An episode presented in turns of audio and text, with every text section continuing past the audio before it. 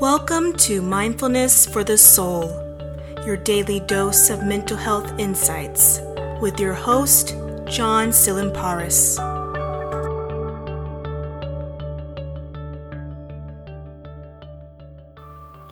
Seasonal affective disorder is a type of depression that literally follows a seasonal pattern.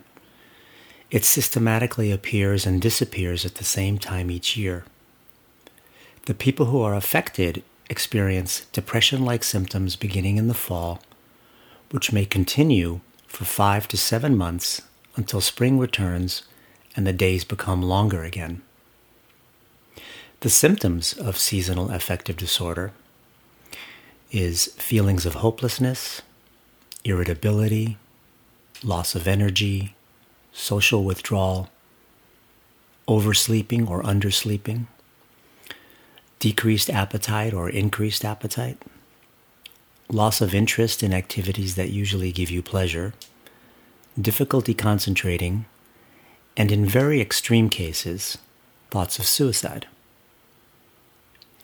One of the reasons why people suffer from seasonal affective disorder is that the decrease in daylight exposure in the fall months triggers the human brain into a kind of cerebral confusion Hence, the built in human clock, also known as the circadian rhythm, is thrown out of whack. Why this happens is not fully understood, but many scientists believe that the role of sunlight in the brain's production of certain vital chemicals is affected. For example, chemicals that are produced naturally in the body, like serotonin and melatonin, which are key elements responsible for regulating mood and sleep.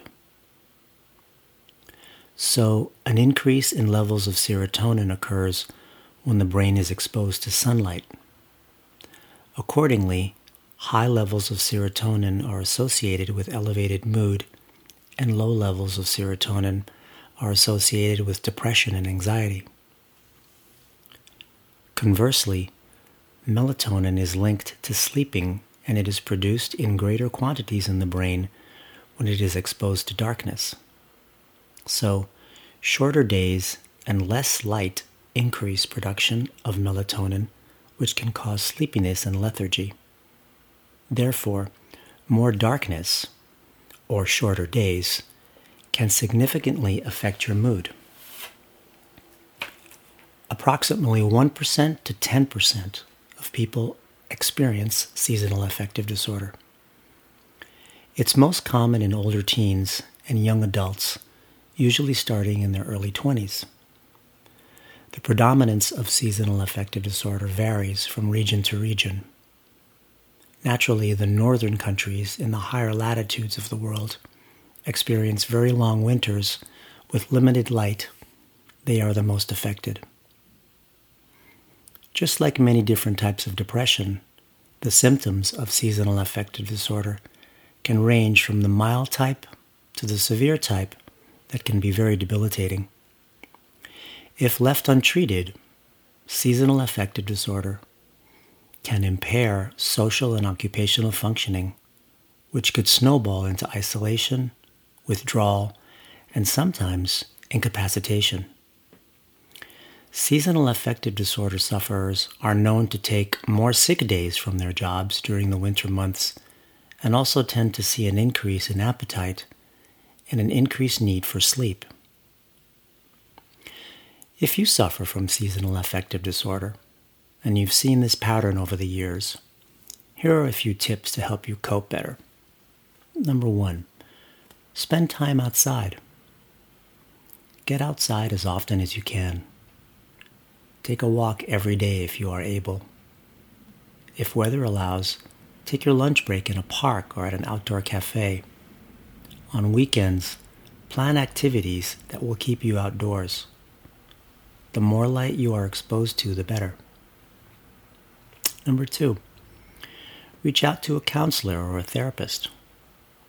Find a trained clinician specializing in depression who can also help you examine potentially distressing issues in your life that might be exacerbating the seasonal affective disorder. A therapist may help you change negative thinking patterns that leave you in a state of worry or sadness. Perhaps these unresolved emotional issues could be adding to your depression. Number three, make your environment sunnier and brighter. Open windows and blinds and remove any exterior obstacles that block sunlight from entering your home. You may also want to sit closer to bright windows at home or in the office. In severe cases, when a great deal of exposure to light is necessary, people buy light boxes and phototherapy lamps, which they sit under for up to 45 minutes per day. That exposure each day may change your mood. Number four, exercise. Physical activity not only produces endorphins in the brain that make you feel happy, but exercise also helps to focus the mind on your body for a change. Remember, the mind cannot be in two places at the same time. Exercise helps to shift that focus. Number five, consider medication. In combination with talk therapy, antidepressants can also help to regulate the balance in serotonin and other neurotransmitters in the brain that affect mood and energy. Medication is not for everyone, but for many it can be a positive game changer. It's something to look into, even if you are the type of person that's a little squeamish about taking any kind of medication. Over the years, medication has gotten a bad rap for many, many different reasons. But in appropriate cases, in small doses, it can be helpful. Here are a few tips to avoid if you suffer from seasonal affective disorder. Avoid too much exposure to darkness. Do not stay in bed all morning. Get up at a reasonable time. Do not return to your bed until it's time to sleep in the evening.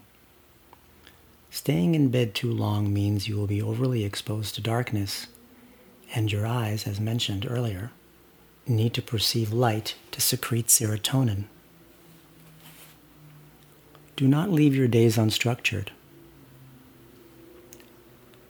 Not having anything to do all day long could make you overmagnify small, insignificant problems in your life that you, you should not be dwelling on.